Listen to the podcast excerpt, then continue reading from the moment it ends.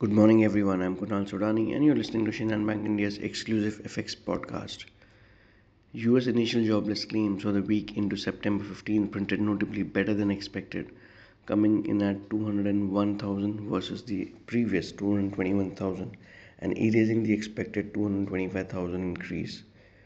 European P M I composite is slated to come in at forty-six point five versus the previous forty-six point seven, while the U S side sees manufacturing rising from fifty-seven point nine to an even forty-eight.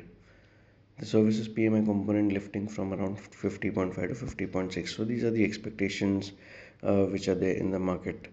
But if we talk about uh, the hawkish outlook which we saw, the U S equities declined and the U S Treasury yield spiked higher.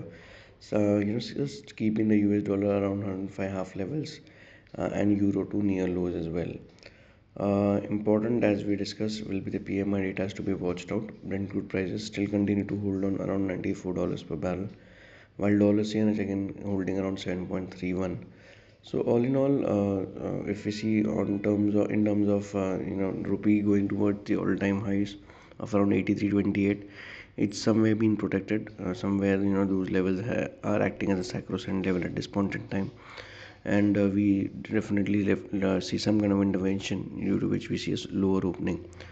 Uh, all in all, we expect uh, dollar rupee to have a good base at around eighty-two eighty, while eighty-two twenty twenty-five acts as a resistance for the day.